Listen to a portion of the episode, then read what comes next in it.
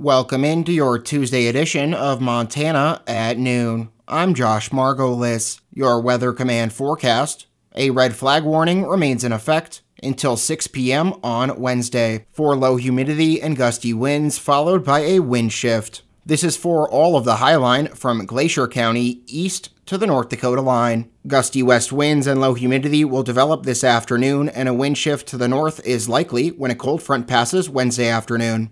Critical fire weather conditions are either occurring now or will shortly. Extreme fire behavior is possible. For the rest of your Tuesday, breezy, warmer, and sunny. Highs 80 to 85. West winds 15 to 25 miles an hour. Tonight, mostly clear. Lows 50 to 55. West winds 10 to 20 miles an hour. Wednesday, windy. Sunny in the morning, then partly cloudy, with a 20% chance of rain showers in the afternoon. Highs 75 to 80. West winds 20 to 30 miles an hour, shifting to the northwest 25 to 35 miles an hour in the afternoon. Wednesday night, breezy and colder, partly cloudy with a 20% chance of rain showers in the evening. Lows 40 to 45. North winds 15 to 25 miles an hour, gusting to around 40 miles an hour, before shifting to northwest winds up to 10 miles an hour after midnight. Thursday, sunny. High 75 to 80. South winds up to 5 miles an hour, shifting to the southwest in the afternoon. Thursday night, mostly clear. Lows 45 to 50. Friday, sunny.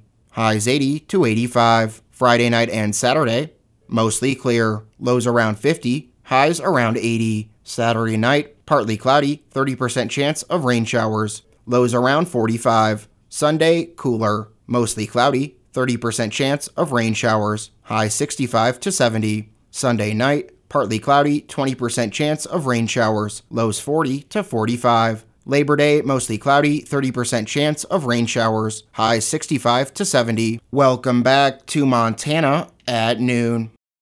A tradition in Havre since 1980, this year's Festival Days celebration will look much different due to the pandemic. The annual parade, as well as numerous other events scheduled from September 18th to 20th, have been canceled. Chamber Executive Director Julia Robbins says plans are in the works for vendor shows, promoted sales at member businesses, and a decorating contest whoever gets the most likes on Facebook will be the winner. And normally with our parade, we give out Mayor's Choice Award and um, different awards for you know the best decorated float. So we're going to do that, but with business decorating to kind of do a virtual parade. There will also be a button promotion to help encourage sales at local businesses. Any business that wants to participate will be on a list that we'll put out here soon. And then if you shop there, you can get a button, um, supplies limited, of course, and then you have the chance to win a gift certificate from the Chamber. Those interested in taking part in these events can contact the Chamber by email at chamberdesk at havrechamber.com or by phone at 265 4383. Although many summer tourist destinations on the High Line have been hard hit by the pandemic, Beaver Creek Park has sold around 1,100 park permits this year, the most on record. In part as a result of increased park visitation, Superintendent Chad Edgar says they have begun placing yellow stickers with a light adhesive on tents and vehicles as a reminder to follow park rules and letting people know that uh, you know they we are out there and we do have two rules that need to be followed and people need to understand that they have to attend their campground every 48 hours and they can't stay in any one campground for more than 14 days in a 30-day period. Earlier this summer, Beaver Creek Park debuted their new website, bcpark.org, which allows people to purchase permits online and view the latest information on the park.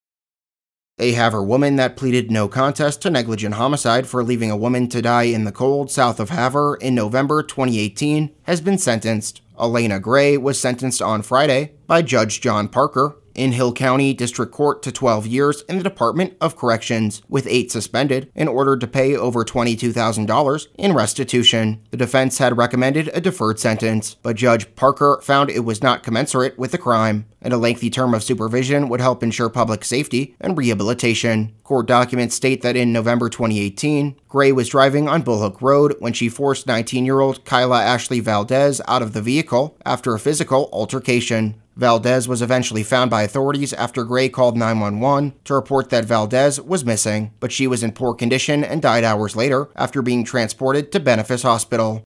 Turning to state news, A federal judge is upholding an executive order by Montana's governor that requires companies to report political spending if they want to bid on large state contracts. U.S. District Judge Charles Lovell ruled Monday that the Illinois Opportunity Project does not have the legal standing to challenge Governor Steve Bullock's 2018 order. The order requires reporting of contributions even to so called dark money groups. Dark money refers to spending meant to influence elections carried out by nonprofit groups that are not legally obligated to disclose their donors. Lovell dismissed the complaint in January on the same grounds. Residents who live around a small lake in northwestern Montana are asking to rename it because its name includes an offensive term referring to a black person. The city of Whitefish filed a petition in state district court in mid August on behalf of property owners around Lost Coon Lake to change its name to Lost Loon Lake. It's not clear when the lake was given its current name. Residents have said the lake's previous name included a racial epithet. The city is known as the part time home of white nationalist Richard Spencer and has dealt with racist issues. Bail was set at $400,000 for a man accused of killing and dismembering a Montana man nearly a decade ago in a land access dispute. Leon Michael Ford was charged Monday with deliberate homicide and tampering with evidence in the 2011 death of John Mike Kreitz of the Helena area. Parts of the victim's body were found in the mountains west of Helena. Prosecutors say Ford was scheduled to meet with Kreitz on the last day. Kreitz was known to be alive. Ford was arrested on August 19th in Washington state. His attorney did not return a call seeking comment. A northwestern Montana man died when his pontoon boat flipped him into the North Fork Flathead River near Glacier National Park. Park officials say 62 year old Ronald Newton of Columbia Falls was part of a group floating the river on Saturday when two pontoon boats became stuck on a rock. Newton was in a third boat and attempting to free the other watercraft when his pontoon flipped him into the water, causing him to lose consciousness. Efforts to revive him by bystanders and rescue personnel were unsuccessful. The cause of death has not been determined. Park officials say Newton had not been wearing a helmet or a life jacket. Turning to regional news, the Trump administration has weakened an Obama era rule aimed at reducing coal plant pollution that contaminates streams, lakes, and underground aquifers. The changes, finalized Monday, will allow utilities to use cheaper wastewater cleanup technologies and take longer to comply with pollution reduction guidelines adopted in 2015. It's the latest in a string of regulatory rollbacks for the coal power industry under Trump. The Environmental Protection Agency says it will save companies $140 million annually, but environmentalists say the move will harm public health and result in hundreds of thousands of pounds of pollutants annually contaminating water bodies.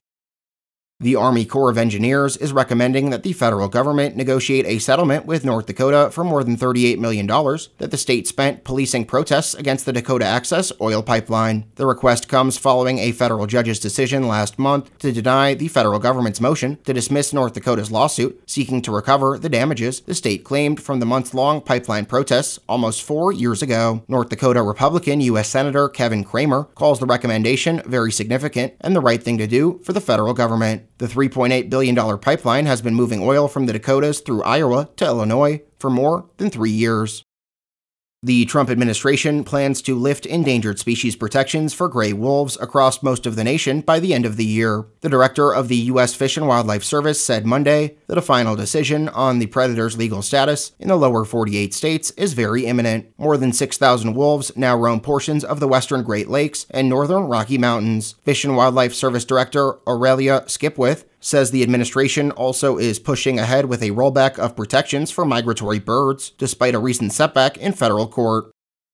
North Dakota health officials report 191 new positive coronavirus cases and two new deaths. The number of new positive cases Tuesday included 30 in Burleigh County and 12 in neighboring Morton County. The counties that include the Bismarck metropolitan area have taken over as the state's hotspot for the virus in recent weeks. North Dakota's death toll from the virus was 145 as of Tuesday. The victims were a man in his 70s from Morton County and a woman in her 80s from Burleigh County. Officials said they both had underlying health conditions.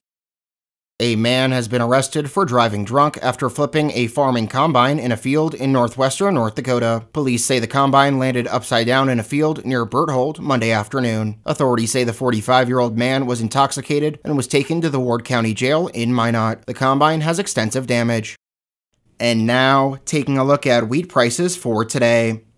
Daily prices per bushel. For Hill County, winter wheat is $4.25, spring wheat is $4.61. For Blaine County, winter wheat is 415, spring wheat is 456. For Liberty County, winter wheat is 430, spring wheat is 461. For Chouteau County, winter wheat is 425, spring wheat is 461.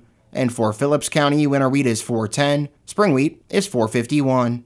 And that does it for your Tuesday edition of Montana at noon. I'm Josh Margolis. Thanks for listening, and remember that seven days a week, we are your source for news and information. KOJM, KPQX, and HighlineToday.com. Have a good rest of your Tuesday, stay safe out on the roads, and please continue to do your part to help flatten the curve.